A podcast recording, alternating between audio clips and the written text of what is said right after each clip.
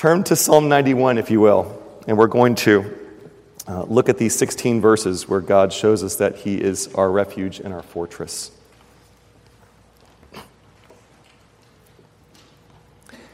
He who dwells in the shelter of the Most High will abide in the shadow of the Almighty. I will say to the Lord, my refuge and my fortress, my God in whom I trust. For he will deliver you from the snare of the fowler and from the deadly pestilence. He will cover you with his pinions, and under his wings you will find refuge. His faithfulness is a shield and buckler. You will not fear the terror of the night, nor the arrow that flies by day, nor the pestilence that stalks in darkness, nor the destruction that wastes at noonday. A thousand may fall at your side, ten thousand at your right hand, but it will not come near you. You will only look with your eyes and see the recompense of the wicked.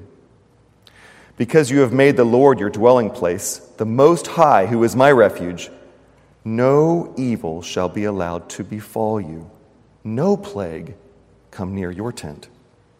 For he will command his angels concerning you, to guard you in all your ways. On their hands they will bear you up, lest you strike your foot against a stone. You will tread on the lion and the adder, the young lion and the serpent you will trample underfoot. Because he holds fast to me in love, I will deliver him. I will protect him because he knows my name. When he calls to me, I will answer him. I will be with him in trouble. I will rescue him and honor him. With long life, I will satisfy him and show him my salvation. This is God's blessed word. Let us pray. Lord, we are a people who are prone to fears, and yet, Lord, you show us your salvation and you satisfy us in it.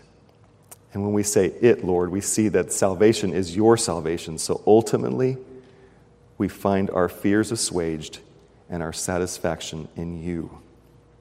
And so, Lord, deliver us from our fears.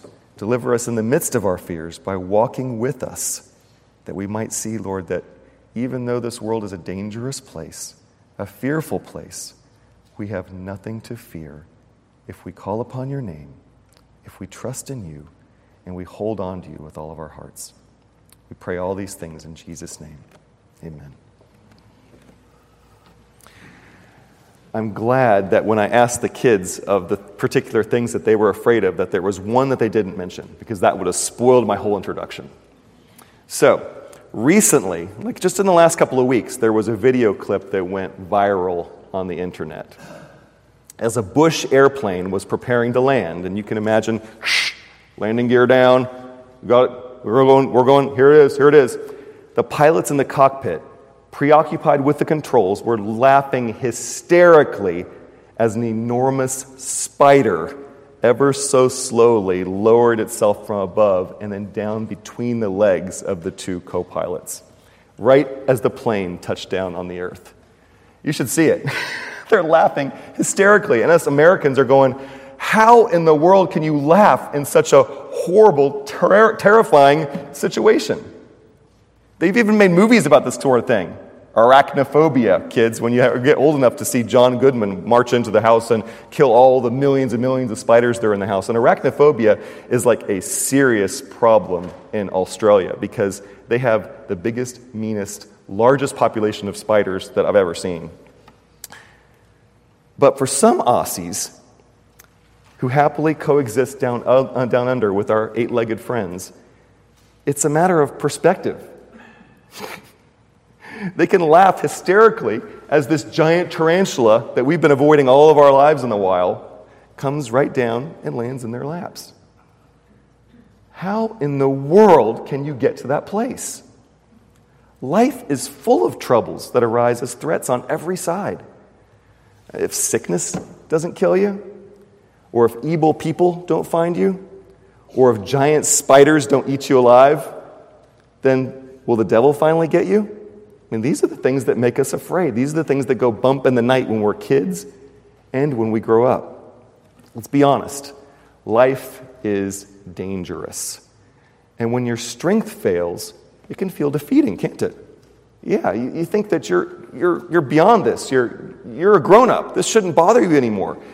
And yet we're still afraid.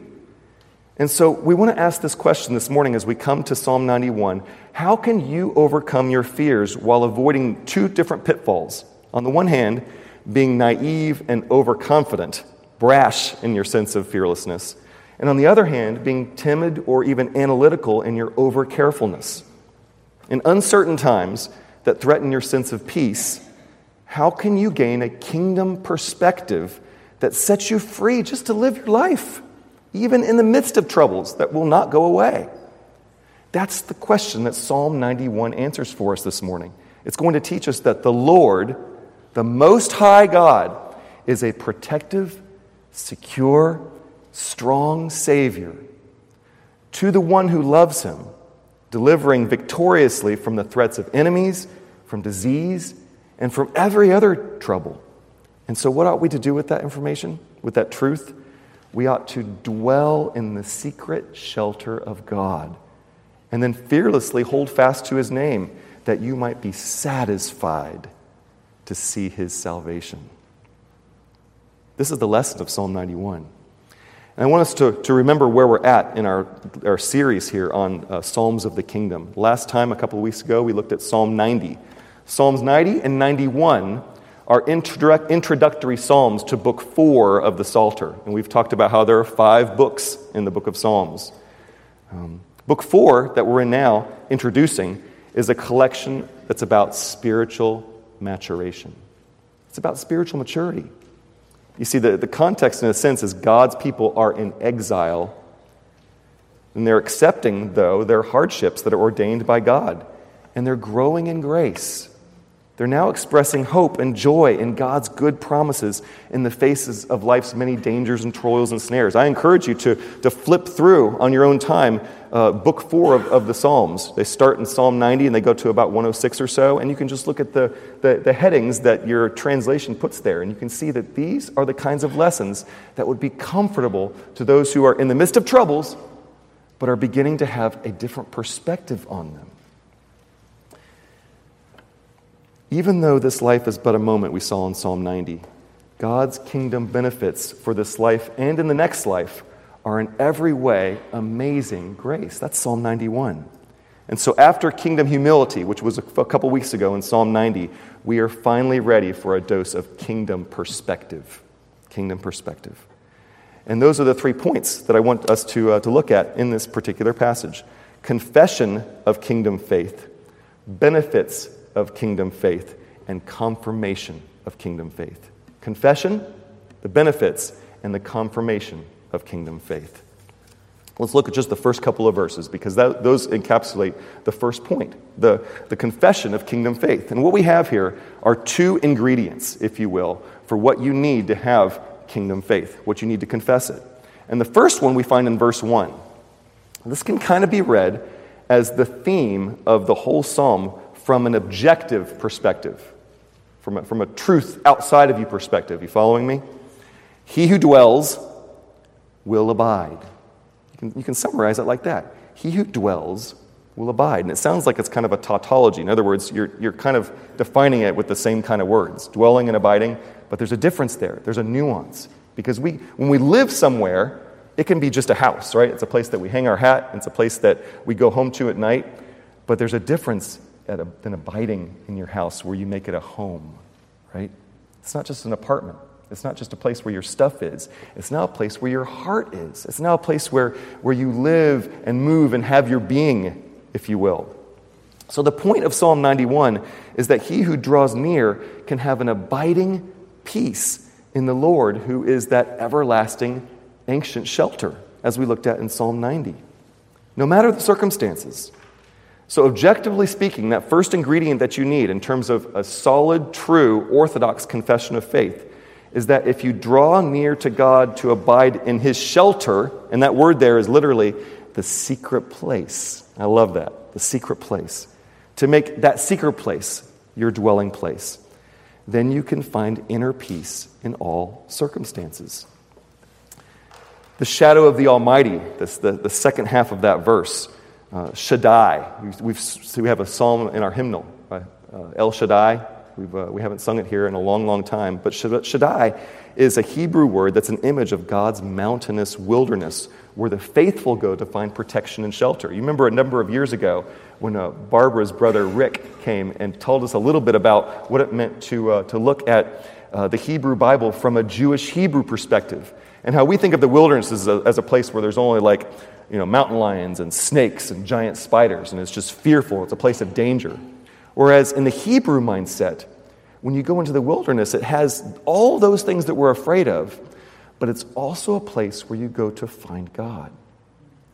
It's a place where the hustle and bustle of this world just fades off into the distance, where the, the traffic doesn't make noise anymore and you're able to peacefully hear the babbling brook, and you hear the, the singing of the birds, and the rustle of the wind through the trees. And you can start to calm your heart and begin to listen for what God is seeking to teach you. The wilderness is a place where we go not only to, to face our fears, but a place to go to meet God.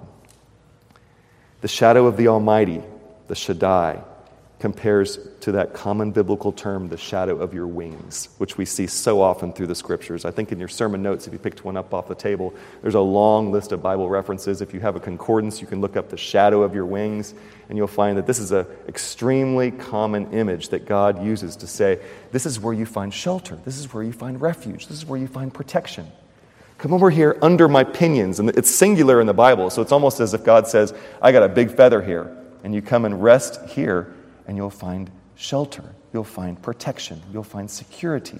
You'll find a place where you won't be able to escape your fears, but you'll be comforted in the midst of your fears as God shelters you in his grand shadow. So, if that's the objective truth of verse 1, verse 2 is more of the subjective ingredient that you need, the subjective trust in that objective confession of faith that we saw in verse 1. So, verse 2 makes personal that objective truth of verse 1. Now, I want to ask you do you see how it invites a believer to make a, con- a confession, a profession of personal trust in God by employing these two additional images, although they're related to the ones that we saw in the first verse? And those two images are a refuge and a fortress. A refuge and a fortress. Let's, let's take a look at those and just kind of unpack them in our minds just briefly here. First, a refuge. A refuge is a place of security, uh, especially for non combatants and one's family members. Uh, they're not the ones that are right on the, on, the, on the battle line, but this is the place where, for example, the Israelites said, We want to be able to take the land uh, in the Transjordan area, across the Jordan, east of the Jordan River, and we will follow our fellow Israelites into the land and conquer the, the promised land proper, in a sense, the place where the Canaanites live west of the Jordan. But before we go, please allow us to build shelters for our family and pens for our, for our livestock so that they can have a place of refuge and protection and shelter. This is what we mean when we talk about a refuge. And it corresponds with the shadow of the Most High in verse 1. Now, think about that the shadow of the Most High. Sometimes we just kind of skate over that image, the Most High. Well, if you want to get away from danger, one way you can do it is rise above it, right? You can get to higher ground. Well, God, in the sense, is being pictured here as the one who is on the highest ground, the most high. In other words, with all the things down here that are, that are scary, you might think of the spiders crawling on the floor or the snakes slithering around. And one way to get out of there is that God lifts you up and puts you on a higher place. Now, the highest place is not Mount Everest. The highest place is the Most High. It's God. God is the place where you find your ultimate shelter and security, your refuge. And again, that's for the, uh, the little ones. That's for the ones who are, who are not in the battle, in a sense, the non combatants and one's family members who are not yet able to go and fight um, in this life. But secondly, the image that we get is of a fortress. A little bit different there, because this is something that's, that's planted in the midst of the battle, maybe on the battle lines. It's a place where you, uh, you fight from and you seek temporary shelter uh, just for a rest as a combatant. It protects the vulnerable from attack when your, um, your armor's not on and when uh, you're waiting for the next fight. And that matches the shelter in verse 1 where the believers dwell in safety. Again, verses 1 and 2 support these ideas of security and provision. God the Most High, rising above all other high towers that set themselves against the believer, and God is also the Almighty, Almighty, who is the most powerful to deflect all threats and to shield the one he loves. Now, this is where it gets really personal. When the psalmist names God as my God, in whom I trust, this is verse 2. Do you see how it's different there? Look at verse 1. He who dwells in the shelter of the Almighty. This is third person. This is, this is abstract truth. And then in verse 2, I will say to the Lord, my refuge and my fortress, my God, in whom I trust.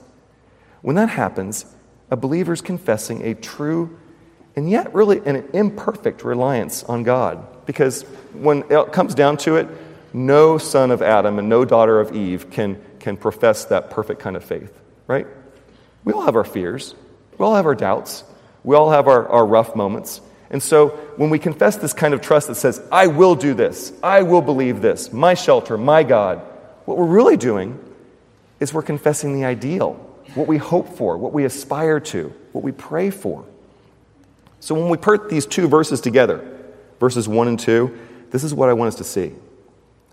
Together, they form a personal confession of kingdom faith. Do you see it? It has the effect of drawing us closer to God, not because our faith is perfect, but because we have a rock solid, objective truth that we believe. And then we open our hearts to say, Lord, help my unbelief. I believe this stuff. I believe you.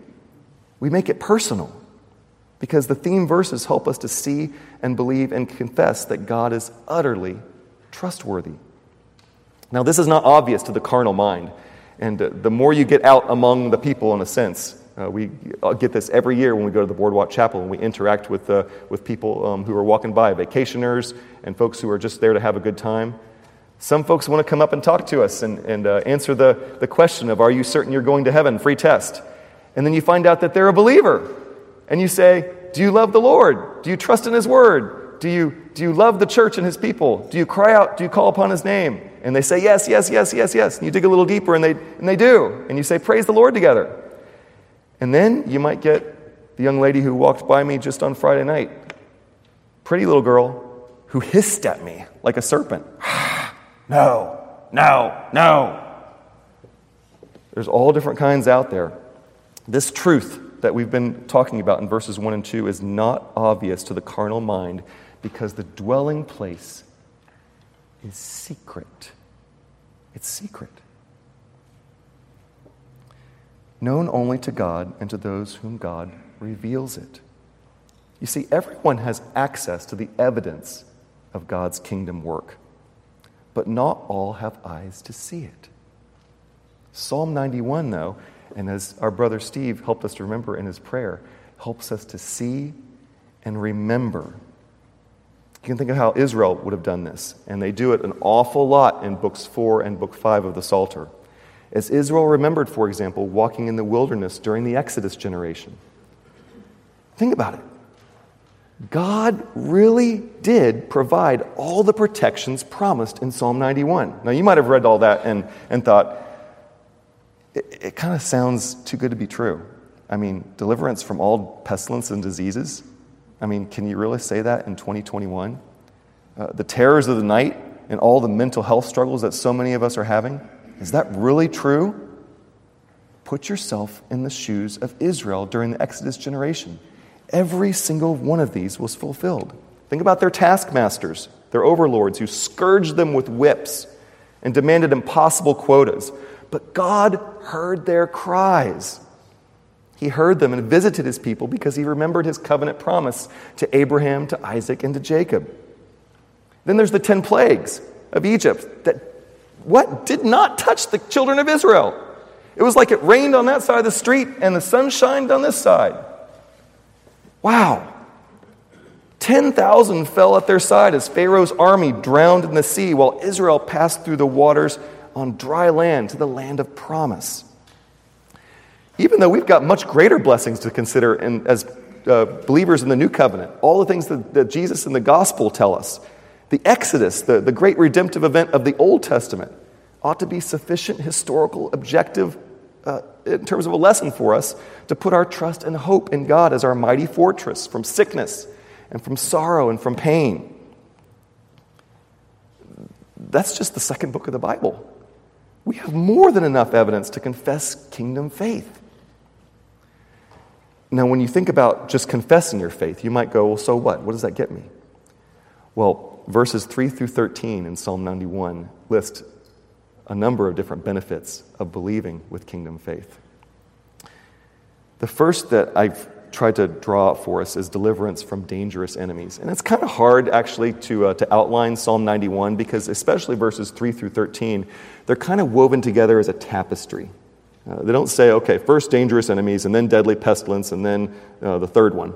No, they're all wound together. And so we kind of, kind of take them as, as, a, as separately, but recognize that they're all there in verses 3 through 10.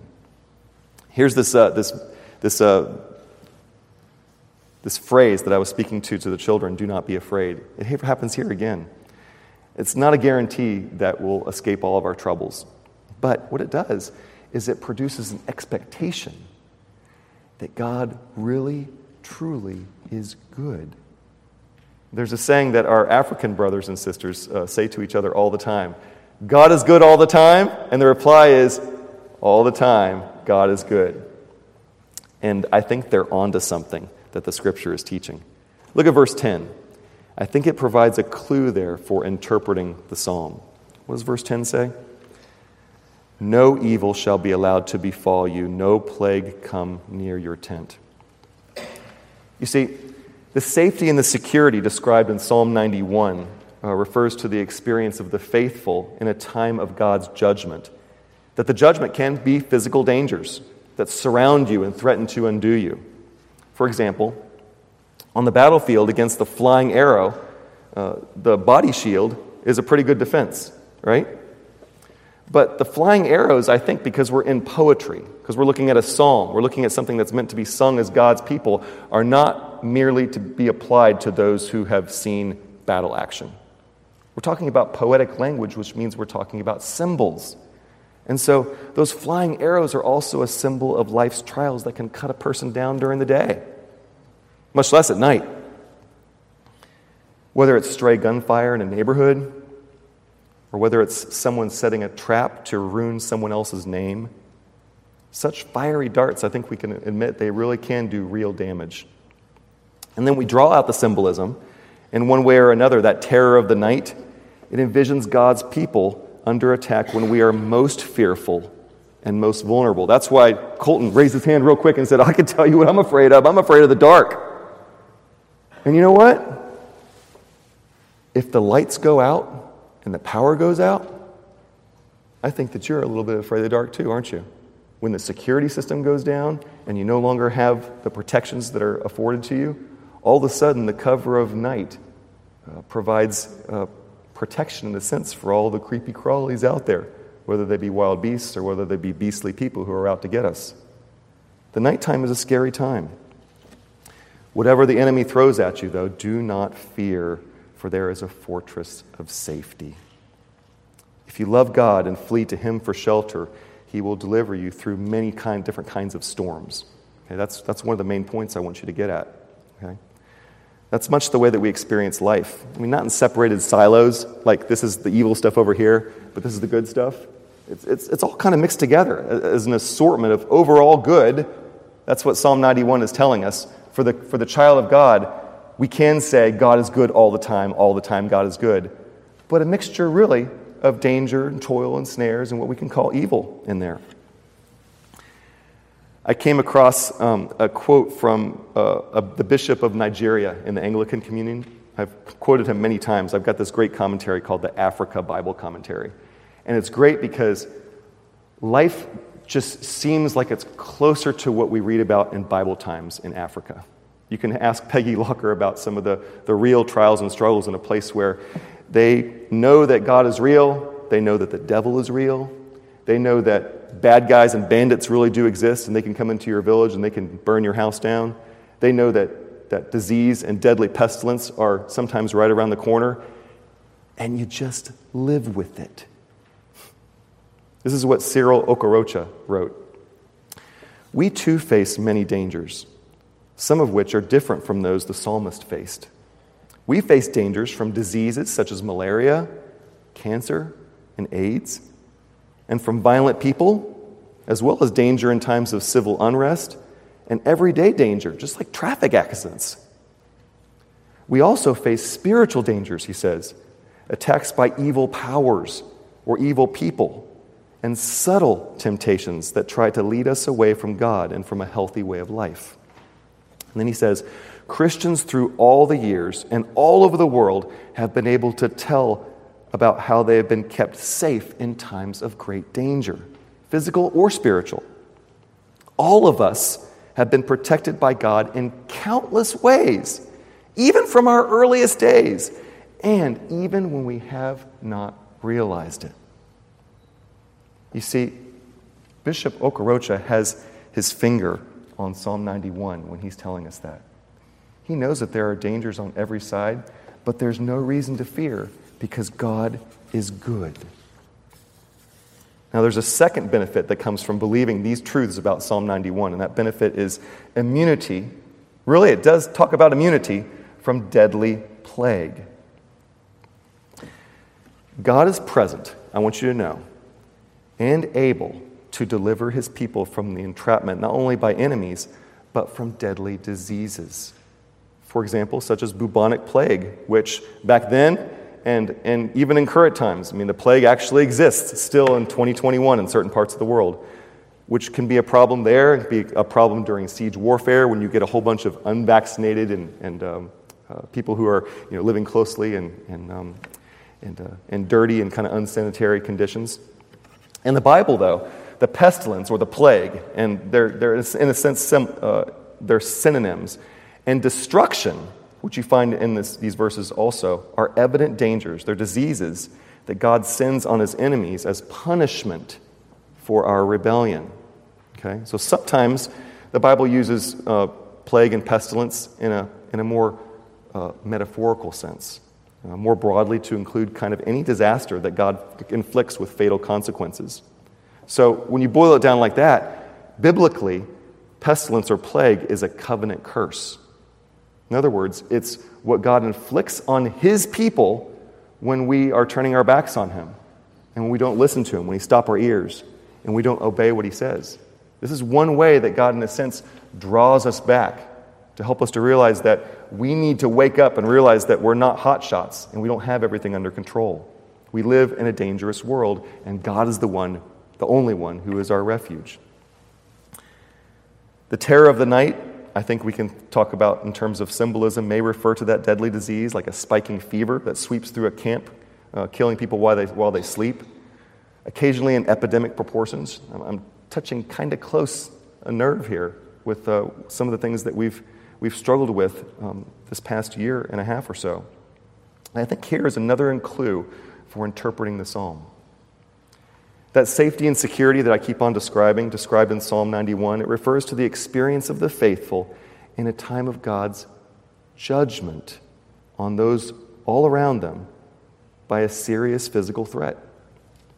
Those who love God and flee to Him for shelter are, though, saved and delivered through the storm, not from the storm, but through the storm.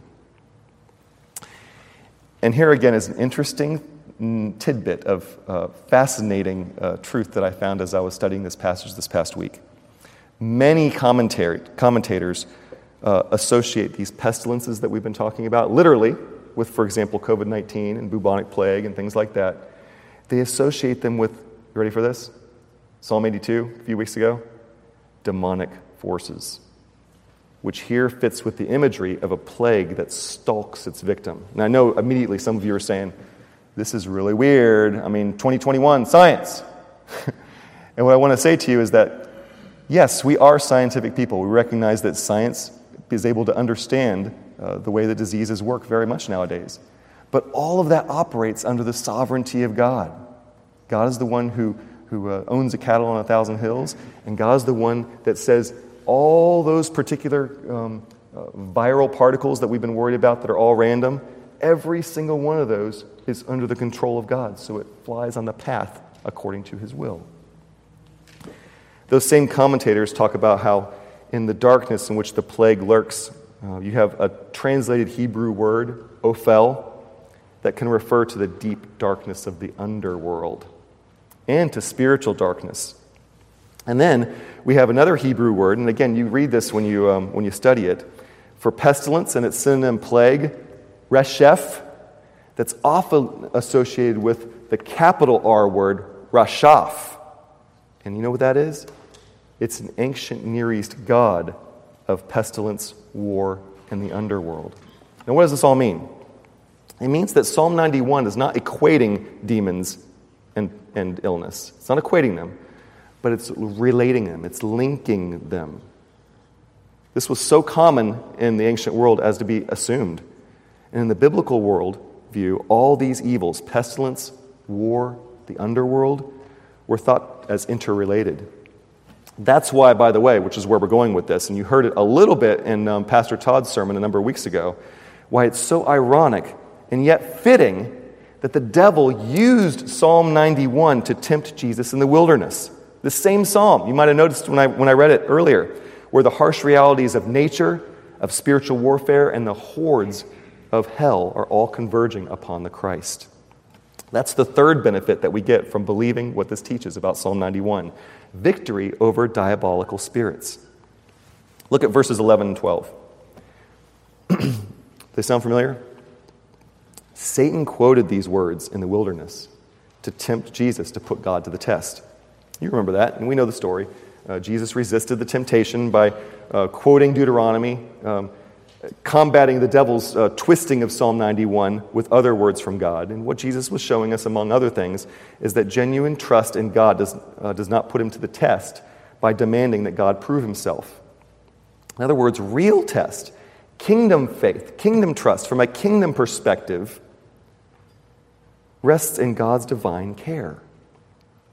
So, victory over the forces of darkness is not here, merely in what you trust, but it's in who you trust. So, Psalm 91 is not some magic talisman. It's not a, a, magic Bible verse that you can use, you know, put it on a card and hold it up to the vampires in your life, like that. No, it's in who you trust. Kingdom faith gains that victory because kingdom faith trusts in a God who gives the victory. So we have deliverance and immunity and victory. Deliverance, immunity, victory. Deliverance, immunity, victory. What in the world do these look like in our lives? Well, verse 12, it makes it look like the believer's feet hardly touch the ground as angels carry him away from danger. But verse 13, I think it is, yes, emphasizes actually walking on those hazards without suffering mishaps. And it uses the, the image of the lion and the cobra, the lion and the adder. And you know that these are apt images that the New Testament uses for the devil. The devil, like a roaring lion, prowls around seeking who he may devour, right? And then obviously the serpent. We don't have to, to illustrate that one. In the Bible, there are historical accounts of God protecting believers from lions and snakes. And by the way, kids, and anybody who's not catching my drift here, that this doesn't mean that we should go off and do snake handling, okay? I had a classmate in seminary who said that he left a church in West Virginia where they were still doing that. Whew! Don't go and handle poisonous snakes. Don't tempt and test God. Don't go around sticking your head in a lion's uh, mouth like a lion tamer, like what I wanted to do when I was growing up. That's not what the Bible is teaching us here. But what it's teaching us is God is still protecting us. Now, if you stop and consider about how God protects us. You can think of ways that He's protected you. I think of uh, years ago when I was uh, hiking in the Grand Canyon, and then the sun went down, and you started to hear all the crickets and the sss and the roars, and all the creepy crawlies come out. And as we were hiking out of the canyon, the, the lead in my group stepped on a rattlesnake, and we knew it was a rattlesnake because you could hear the rattle as he scurried off. And statistically speaking, I was the last one in the group of three. I should have gotten bitten, venom coursing through my veins. But it didn't happen. God was merciful. Or then I can think of the time when I was uh, with a group of friends walking in the dark at night, and we were searching for um, a cave entrance that was uh, well traveled uh, back in the woods. And all of a sudden, we heard a shot ring out, and the dogs got released. And we froze, not moving a muscle. Cursing ourselves, realizing that we had nobody but our stupid trespassing selves to blame and we were going to die right then. And we waited for an eternity, like way longer than this. And the dogs didn't find us, and no one got shot. God was merciful. And then to bring it home, I mean, all of us know someone who either got COVID, maybe some, a few people in this room did, or someone who passed away from COVID. But I don't think this is disrespectful to consider God's blessings. Out of the membership in this body, only one of us succumbed to COVID, Madge Eicher. And she had lived a long, fruitful, blessed life, and she was ready to go. And so her gain was our loss. God protected this body from pestilence. God really does protect his people. He really is a refuge in a time of trouble. And so we ought to believe him and rejoice that he's still protecting his people. So fear not, beloved. God is with you. It's not just a bunch of nice words. No. And yet, if pestilence from the grave still captures you in its tentacles, if the error finds the chink in your armor, if the forces of darkness devour your faith all the way down to the bone, still do not fear, because such are the ways of the fallen world, but the kingdom of heaven is not so. The dangers and the threats are real in this world, but Jesus Christ indeed has overcome the world. Think about how he has done so. By his fearless faith and unflappable obedience, Jesus resisted those temptations of the devil while he was hungry and thirsty and alone. Uh, in the Garden of Gethsemane, when the sun went down and everything became really scary as he faced down the cross and, and the face of death and the hand of God upon sin that he was taking upon himself, he faced down his fears. But by dwelling in the protective shadow of the Almighty God, Jesus exposed himself to all of that manner of disease, for example, when he went about healing people and touching them, because the pestilence was no match for his holy power. He snatched the dead out of the grave because Jesus is no match, or I'm sorry, death is no match for Jesus. And he did it, think about it, all for others, but not for himself. He had people at the, standing at the cross saying, He saved others. Cannot He save themselves? If you are the Son of God, come down off that cross right now. Show us. And yet Jesus stayed. Jesus let that fear fall upon him. My God, my God, why, are you, why have you forsaken me? And then he died, fearful, but faithful. Why did he do that? Because by relinquishing the benefits of the kingdom, of kingdom faith, the sinless, holy Savior could take the loss of all those things that we might win by faith in his ultimate victory over the enemy's attacks, over nature's plagues, and of Satan, Satan's wiles. Well, think about it. While Jesus was nailed to the cross, the fowler's trap closed in on him. When Jesus hung on the cross, the pestilence of death overwhelmed him. And when Jesus breathed his last on the cross, the angel of death slew him. But on that third day, when Jesus Christ, the Son of God, burst forth from the tomb in resurrection life. And I can hear you already laughing hysterically because you have that terrible, terrible thing that's about to come down into your lap, but you're having that kingdom perspective now. He destroyed the hunter's snare so that sin can no longer entrap us. He removed the sting of death so that sin can no longer kill us. And he looked into the eyes of Satan and saw the promised recompense of the wicked so that sin can no longer strike fear in us. In the kingdom, beloved, all is forgiven, all is secure, and all is at rest. That is the salvation that Jesus accomplished because he loves you. The Bible says perfect love casts off all fear. So consider these glorious, unbeatable benefits of kingdom faith to gain that kingdom perspective on your fears that cannot be shaken. And I've got to go really quick through the third point the confirmation of kingdom faith. Verses 14 and 15, because, and again, this is God's response here. Look in your, tra- in your translation. You probably have quotation marks at the beginning of verse 14 and at the close of verse 16. Because verses 1 and 2 gives us the theme of, of the the, the psalm objective truth, subjective trust. Then you have the psalmist talking to us in verses 3 through 13. And then here in the last three verses, you have God speaking to you. Do you see it? These are God's words. He says, Because he holds fast to me in faith and he calls him by name, therefore I will save him. What's going on here is um, a work of the will, of the heart, and um, your mind. Uh, with first, with your mind, you must know God's name. The Old Testament says his name is Yahweh, and for the New Testament, it's made easy for us. It's Jesus. You have to know who you're calling upon because that's the next thing you need to do with your will. You have to decide that you're going to call on the name of the Lord, call on Him for the forgiveness of sins, call on Him for a new heart, call on Him that you might have a new and holy life, that you can walk before Him in righteousness and in blamelessness, thanking Him for the salvation He's won for you. Call on His name as an act of the will, on the Lord Jesus as the one mediator between God and man for all these things. And third, with your heart, hold fast to God in love. Hold fast. So if your heart has any love for, at all for Jesus, then muster all of that affection and hold on tightly in love and in loyalty and in trust to the Savior. Because He loves you so, He will hold you fast.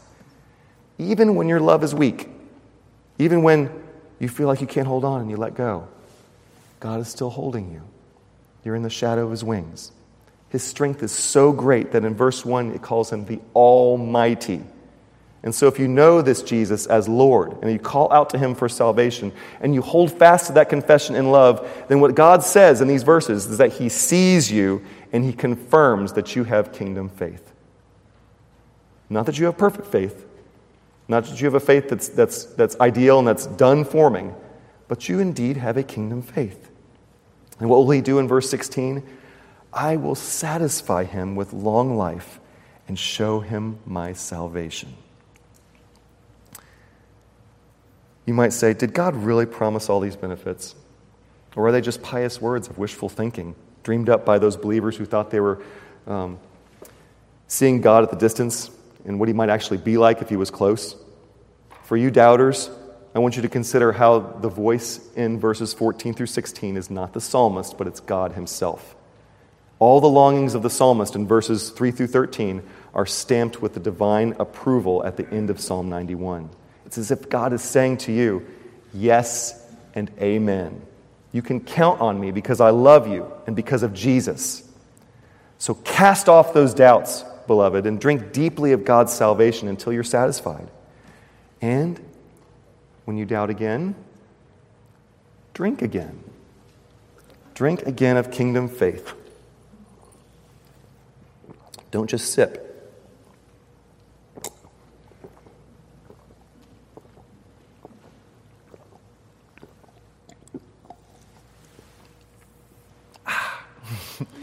drink deeply to regain that necessary kingdom perspective.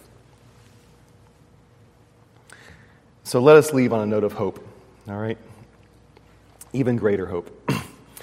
In this introductory uh, series on the Psalter, we've gone all the way back to October. We've surveyed a select few Psalms. Some of them are very beloved and famous, like Psalm 23. You can find all these on the internet, by the way, if you're visiting. We've been through many of them. Others are important pillars that structurally help us to understand the flow of the Psalms, like Psalm 1 and Psalm 2. We talked about how Psalms are a book of five books. And the first four books reveal that overarching movement as God's kingdom people first confront their adversaries. That's verse 1. I'm sorry, book 1. Then we communicate God's word and his law and his, God's gospel in the message of his kingdom Messiah to the nations that's book two. And then book three, we didn't spend too much time there, thankfully. That's when our hopes of God's glorious kingdom are elevated and then dashed in exile. But then in book four, introduced by Psalm 90 and 91, we believers grow in maturity. We grow spiritually as we face our fears, we seek refuge from dangers, and we deal with our disappointments with the kingdom that's here now, but is not completely here yet in its fullness. And so, what do we do?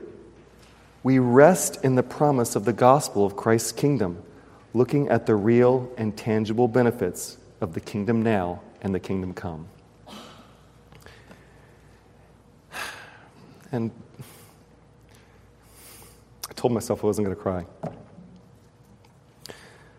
Book four is where we had to pause. In God's plan, it's not for me to take you into book five, where the hopes of God's kingdom consummated. That's the theme of book five, are glimpsed on the near horizon, and yet they're tasted even now. Perhaps some, someday your new pastor will take you into survey book five, but no one except Jesus can usher you into that kingdom, if you know what I mean. It's a secret place, open only to those who know Jesus is the gateway to God's kingdom. It's open only to those who dwell by faith in the shadow of the Almighty, the Almighty Lord Jesus. But even so, I hope you'll read ahead into Book 5. And what you'll find, among other place things, are the Psalms of Ascent. Those are the Psalms that pilgrims, as they come together from various places around God's kingdom, converge just before they get to Mount Zion, the Jerusalem, and they see it on the horizon as a shining city. And by faith, they can see through that Jerusalem, the earthly Jerusalem, the new Jerusalem, the heavenly Jerusalem. And those pilgrims together, as they make their way into the city of God, the celestial city, begin to sing those psalms of ascent together by faith. They've been apart, exiled, if you were, the diaspora, but they come together again in God's providence and in God's timing to sing those psalms together as they ascend to the beautiful city of God.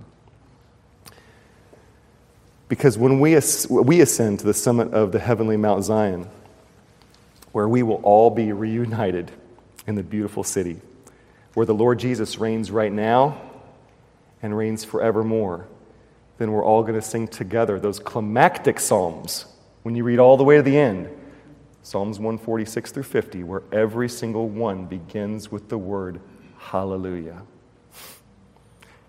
And all God's people said, Amen. Amen. Let's pray.